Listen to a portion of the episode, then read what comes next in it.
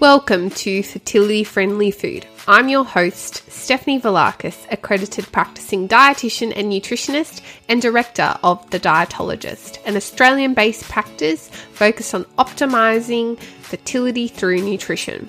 This podcast will bring you snack size episodes for you to learn, grow, and be inspired by the latest research, facts, and practical lifestyle tips about eating well for optimal fertility, helping you cut through the confusion and myths to take back some of the control on your fertility journey, one bite at a time.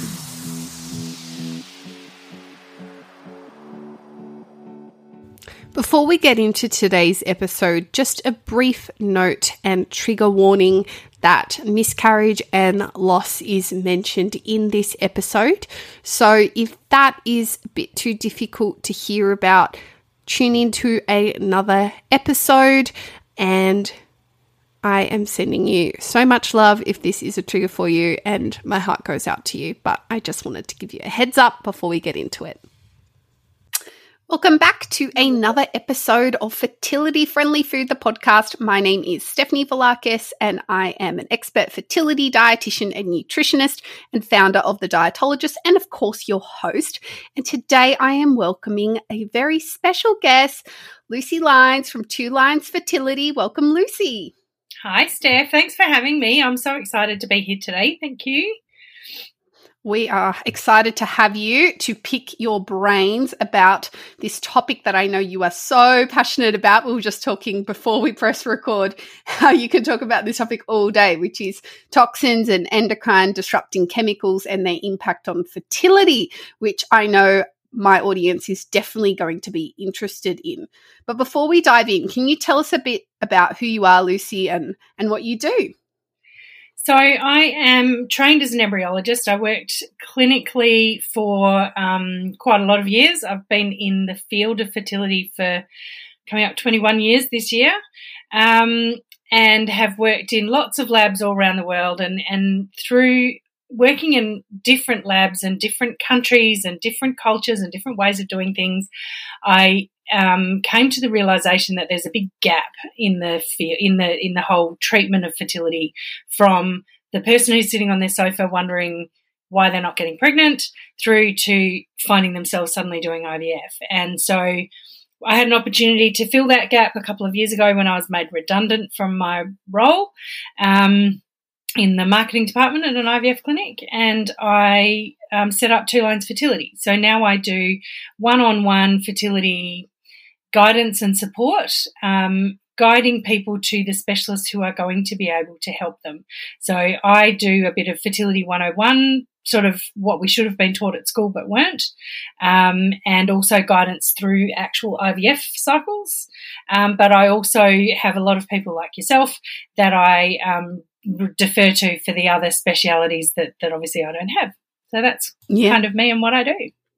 Yeah, amazing. And what an amazing history that you've had in this fertility space and a unique pathway from, I guess, being in the clinics to now working with people one on one. Because I mean, how much contact do most I guess patients, I hate using that term, but anyway, but um, I guess how much contact would a patient have with their embryologist in a cycle. That's something that's changed significantly over the 20 years I've mm. been in the industry. When I started um, as an embryologist back in 2000, part of my training was talking to patients. So we spoke to patients or clients they were called they are called patients, but I call them clients now. Um, yeah, we would ring them and tell them how their how their embryos were growing, and we would talk to them before their embryo transfer about what their embryos mm. looked like, and we talked to them after mm. their egg collection about how many eggs they got and what they looked like and what was going on, and and really help guide them through that whole embryology process. These days, mm. embryologists are often hidden very much out in the back room, um, and mm. their training doesn't really include as much patient contact. And so, mm. yeah, no, patients sort of hold their doctors up on, on great pedestals as the, the doers of all things in a fertility cycle, when actually, mm. yes, the doctor helps get the raw materials to the lab, but then they have mm. nothing to do with it after that. It's entirely up hmm. to the embryologists. Yep. Yep. I, when I took a tour recently of a fertility clinic, I was like, I want to know what's in there, please. Take me back there. That's where the action happens. they won't take you in there though. They can't take no. you in there. It's all clean room and all the scrub in and Sterility. scrub out. And, you know, I yeah. remember when I got my first job as an embryologist, my brother saying to me, You've literally found your perfect job, Lucy. I'm like, Why is that? you get to be in your pajamas all day. yes, please. And then lockdown happened, and now we're all in our pajamas. now we're all in our pajamas all day. So it's great. it's great. It's great. Absolutely. Um, where did I guess the interest in pursuing a career in this fertility space? And obviously, we've just heard a little bit about your transition from, you know, clinical into kind of this more private space of guiding people. I guess where did it all come about for you? Well, I actually did an undergraduate degree as a um, in agricultural science, and I worked then as a veterinary nurse for a while. And I, I remember quite clearly one week where we artificially inseminated two thousand sheep in a week, and I thought I love this idea of artificial insemination and you know, I didn't even really know what embryology was, but I just loved the science behind reproduction. Um, mm. But I really don't want to do it in cows and sheep. And mm. so then I discovered a course at um, Monash Uni called a postgraduate diploma in reproductive science, and I thought, well, that ticks the box.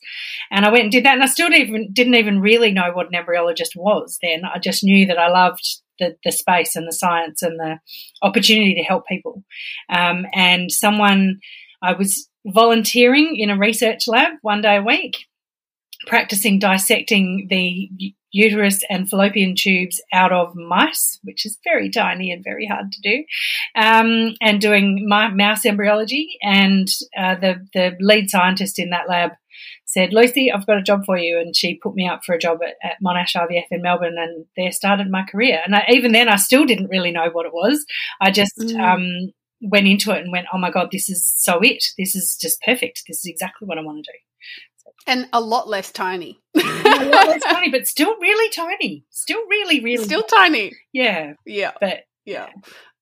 Yeah, I remember my mind being absolutely blown in my like advanced physiology lectures of embryology, and I, I distinctly remember this exam question where we had to we had to do a full diagrammatic from like day one to like you know day 14 of mm. how the embryo develops and what you know cell signaling is happening and it was so complex and hard and yeah it completely blew my mind and i just remember thinking at that time and i was i was young i was in undergrad science i remember distinctly remembering at that time i was like gosh how does this go right for yeah. anybody totally like that that that was the thought that came to my mind like there are so many things. And it was like, and if this goes wrong, this goes wrong. And if this goes wrong, this and, And you know, like, how? I spend so much of my time with my one on one clients. They say, but why didn't all of my eggs fertilize? Okay, let me explain to you the fertilization procedure, process, not procedure, but you know, the, the process of fertilization is a series of chemical events that have to happen in a certain order. And it's amazing any of them did. Let's move on from that one. Like, you know, and, and there's a, yeah. If people go into IVF and they go, right, well, I'll just have my eggs collected and then I'll get an embryo and it'll be transferred and I'll get pregnant. It's science. Of course it's going to work. Mm. You know, if I have my knee reconstructed, I can expect that in a week's time I'm going to be able to stand up and walk around on my new knee. Um, mm. But the expectations are completely different with IVF. Well, they should be. They aren't, mm. but they should be um, because we can't mm. control it all, and, and there's so many points where things can go wrong. Yeah, yeah, and it always makes me so amazed and yeah when bodies make it work because it's like holy moly there are so, so many little steps that need to happen before it all goes right absolutely. Well let's get into today's topic lucy. Mm-hmm. um, obviously as a fertility dietitian i talk a lot about diet and nutrition when it comes to fertility but there are a lot of other factors that come into play when it comes to the impacts that it can have on our potential to reproduce. And they include things like our, our, stress and the psychology of it all, as well as environmental exposures. So, when we talk about, I guess, quote unquote toxins and the like, what are we talking about specifically? Because I, I'm always a bit skeptical about how people interpret the word toxins, and so I want to give a really clear definition before we like go into into it in more depth. I 100% agree with you, Steph. Um, people do tend to hear the word chemicals and toxins and go, oh my God, I've just got to delete all the chemicals from my life. So, you know what? Water is a chemical. Breath is a chemical. Um, coffee is a chemical. It, literally everything is a chemical. Um, there are some chemicals that have been identified as specific chemicals that interrupt how our hormones work. And the reason that they've been identified that way usually is because they mimic how our hormones work. So, BPA, for example, is a hormone that looks just like estrogen. So, it fits into the same receptors as estrogen does. So, it blocks the receptors that estrogen does, causes a problem.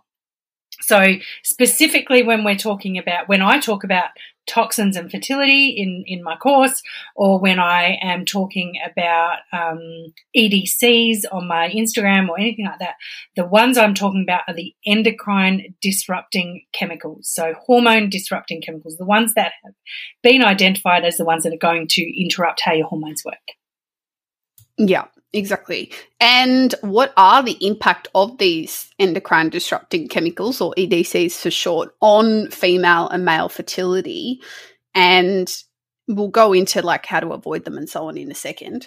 But yeah, I, I mean, I completely resonate with what you're saying. Like water is a chemical. There's chem- naturally occurring chemicals in nutritious foods and so on. And so people automatically think of artificial flavors and preservatives, which yeah, absolutely are part of the, the picture, but we're looking at more of a broader lens, right? And thinking about the ones that are really going to have a potential negative impact on hormones. So, which ones and how do they impact female and male fertility individually? So BPA is the most researched one, and that's the one most people resonate with. Most people hear BPA and they think, "Oh, I've heard of BPA. I don't know what that is. I don't, uh, you know." You go down that aisle in the supermarket to buy a new lunchbox or a new drink bottle or a new container for your pantry or something, and it's got a little sticker on it that says BPA free, and you go, great, whatever the hell BPA is, excellent, move on. Um, BPA is bisphenol, and it is has been very well researched and is known to mimic the way estrogen behaves in your body. So it interrupts how estrogen works, um, and that then impacts your fertility by longer time to pregnancy, decreased egg quality, um, increased likelihood of uh, miscarriage, increased likelihood of stillbirth. Um, the list goes on and on. It's a great long list of things that BPA is is shown to do in our bodies. So we definitely don't want BPA anywhere near what we're doing. Some of the lesser researched ones, but still identified, are things like parabens and phthalates. Um, and often these things are found in stuff we do every day.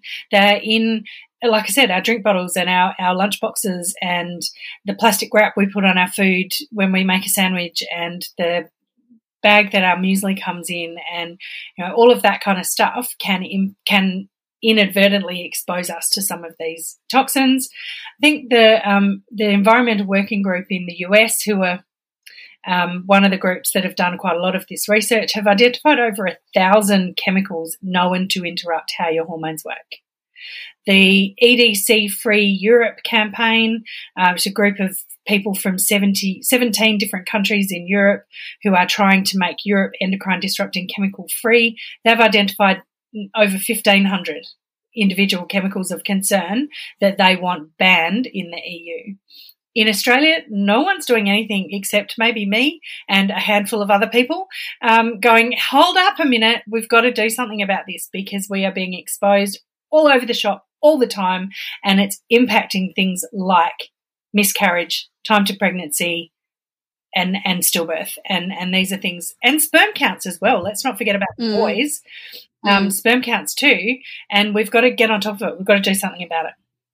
Yeah, yeah. I remember when I looked at the literature on this topic a few years ago, um, I just couldn't believe like the lack of effort that the Australian government or any kind of group here was doing on this topic because I think unfortunately it falls into accelerate. the hippie, it falls into the hippie camp. Everyone goes, mm. "Oh, you big hippie." You know, even my family. You know, I sit here going, "I'm a scientist with 20 years of experience and and mm. you know six, six, seven years of university before that, I know what mm. I'm talking about. I know how to read a literature review. I know how to read a scientific article. And I know that this stuff is actually factual. Like, we need to do this stuff. And they'll go, oh, blah, blah. How does this sit with you? And I'm like, no, I'm not a hippie. This is necessary. Yeah. And I think this study that really resonated with me and the study that I often quote to my clients when I talk about this topic, particularly in relation to food and the way that we package food, um, prepare food, heat food, and so on, is there was a study that was done and they gave people a, a, more processed packaged diet for three days. And then they looked at the urinary excretion of BPA and it was high, obviously and then they switched them to three days of a unprocessed, unpackaged whole foods diet, very, you know, brown paper bag kind of vibe. And they showed a significant reduction of 66% in urinary excretion of BPA. That's in three days. It's quick and you can turn it around. there's a similar study with skincare and um, shampoo body wash, moisturizers, all that stuff. People say to me, but I don't drink my moisturizer. I don't drink my shampoo. I'm like, no, no, no, no, of course you don't. But it goes in through your skin and then it's straight in your bloodstream straight away. And, mm-hmm. um, those again, so it was four days with this group, and they're a group of 16 to 18 year old girls in America. And same thing in four days, significant decrease in the urinary output of BPA.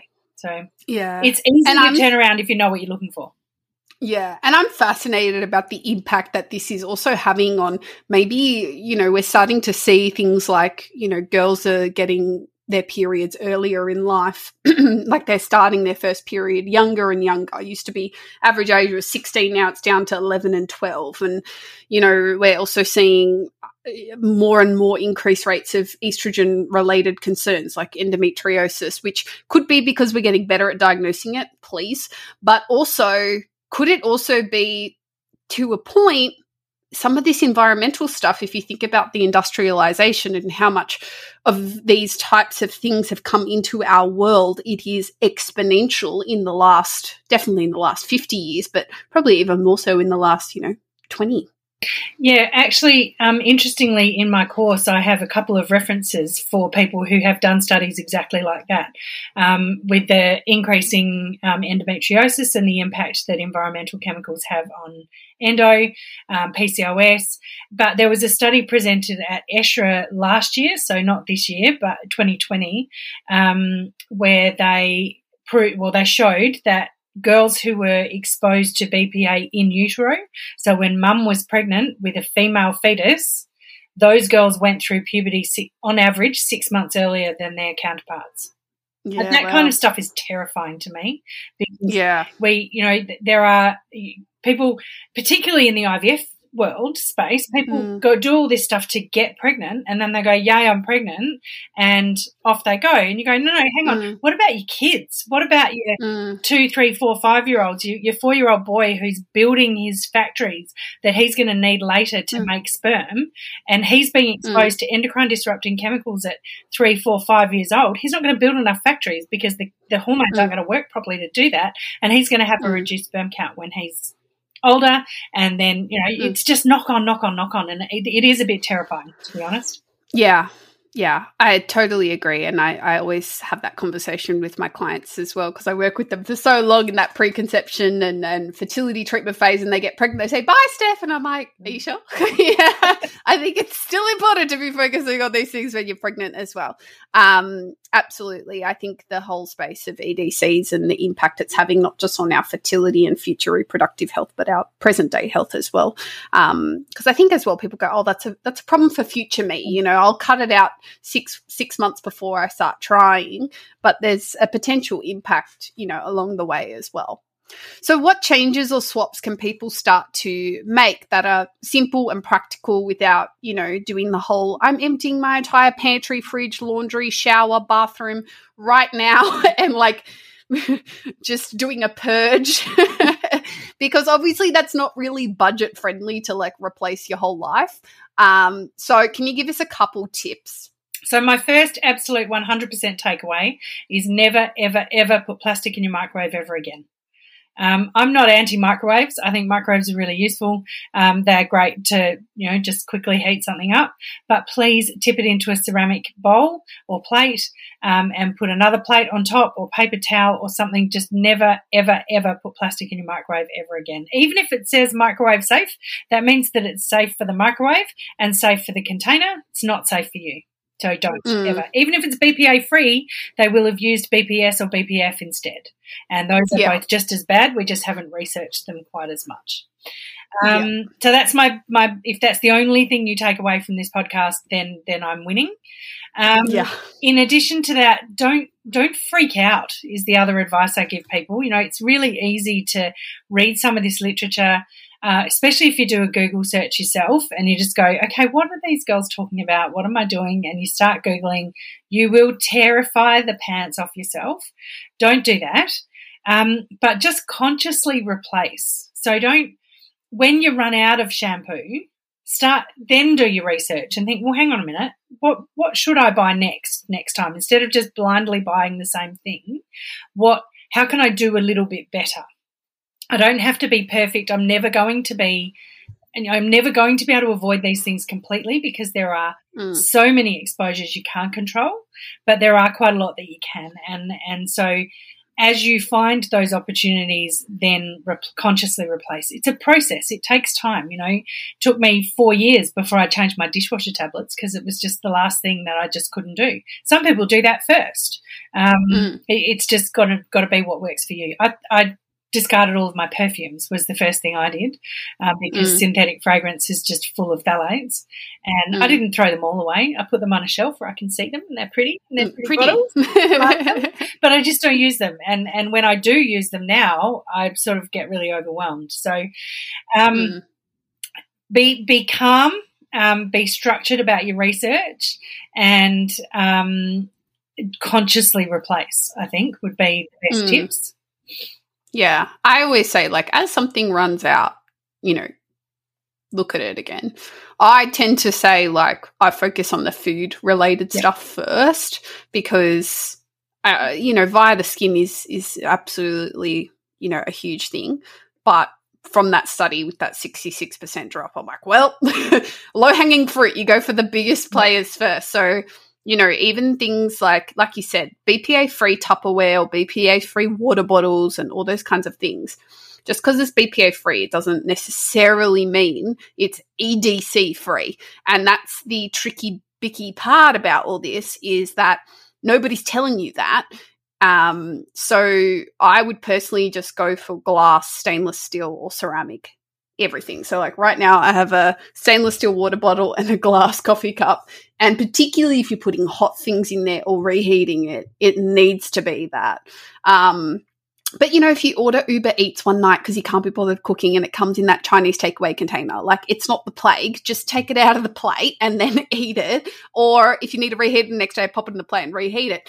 But um, yeah, I you, I've definitely seen people take this to the extreme. So I think those tips are really useful because we can't be in a bubble forever and never touch plastic or anything ever again and just to, you know that's that is a little bit hippy dippy so we can only you know control what we can and then the rest we let go. You know if you get a they don't use your keep cup one day and they give you it in a plastic rimmed coffee cup i mean all right it's probably going to be fine. And domains of control. you know they, these exposures are long term and they're um, well, yeah, long term over a long period of time. And so one coffee cup here or one sales receipt there or one, you know, takeaway container is not going to be a problem. But that's why I say make the changes in a slow kind of way. So make one change until that becomes really normal, until it's really foreign to you to put something plastic in the microwave. You just would never do it. Like, why would anyone do that? And then you move on to the next one and the next one and the next one. And eventually you get to a point, you know, I, I, see people now doing things that I stopped doing three years ago. And I'm like, oh my God, people still do that. And I'm like, of course people still do that. Like, that's really normal, Lucy. You're the weirdo. But yeah. um, I, I then start preaching to everyone on the street because I feel so so passionate about it. But um, it, it's just about trying to do better, not be the best, but do better. Mm. Yeah, yeah. What would your top tips be for those who are listening who are maybe starting to think about trying to conceive or have experienced infertility or loss as, you know, an embryologist and fertility educator? You know, what would be some of your key guiding little My lighthouse beacons for people? guiding three words are nurture, nourish, protect. And I think under those three words, we can fit everything. We need to nurture ourselves the way our grandmothers might have by eating lots of beautiful, nourishing food and protect ourselves from as many of these bombardments of, in, of these endocrine disrupting chemicals as we possibly can. We can also apply those three things to the psychology we need to nurture ourselves. We need to be kind to ourselves. We need to nourish our body with information, our brains, our minds with information that supports us and makes us feel good. And we need to protect ourselves from the information that doesn't help us at all. And a lot of people put the endocrine disrupting chemical stuff in that. They're like, too scary, can't read it. And that's why I created the toxins and fertility course because I'm like, it's scary if you Google. But if you do this, you just go, right, cool, 10 top tips at the end. I can do those things. That's easy. Um, and then we can, you know, get on with the next bit. And I can do more research later down the line if I want to. Perfect. You know, something came to my mind as we were talking earlier, and I forgot to mention it. Um, but you, you were, we were talking about the impact of EDC consumption on in utero and how that affects pubertal age. And I was watching some Instagram stories from a midwife, and she posted this mind blowing research article about the number of EDCs that were identified in the umbilical cord after delivery.